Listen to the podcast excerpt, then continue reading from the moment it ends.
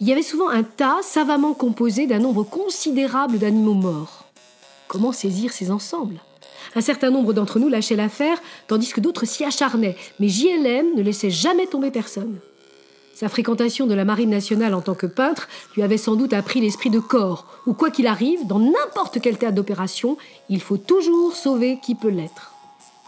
JLM peignait sur le motif partout et par tous les temps, le tableau de bord de sa voiture lui servait de palette. Des taches, des croûtes, des tubes éventrés, des chiffons, et cette odeur d'huile de lin si pénétrante qu'elle semblait circuler dans ses veines, autant que les ballons de vin rouge qui l'accompagnaient, comme des fluides propres à sa vocation picturale.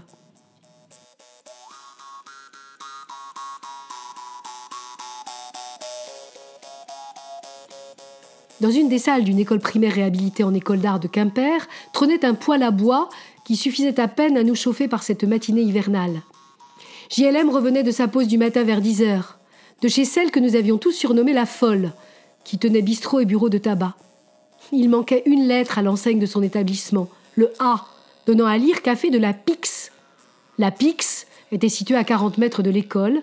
C'était aussi notre quartier général, très pratique pour avaler un café et quelques croissants le matin avant d'entrer en cours. JLM y consommait d'autres boissons ainsi que nous autres, et parfois plus matinalement que lui.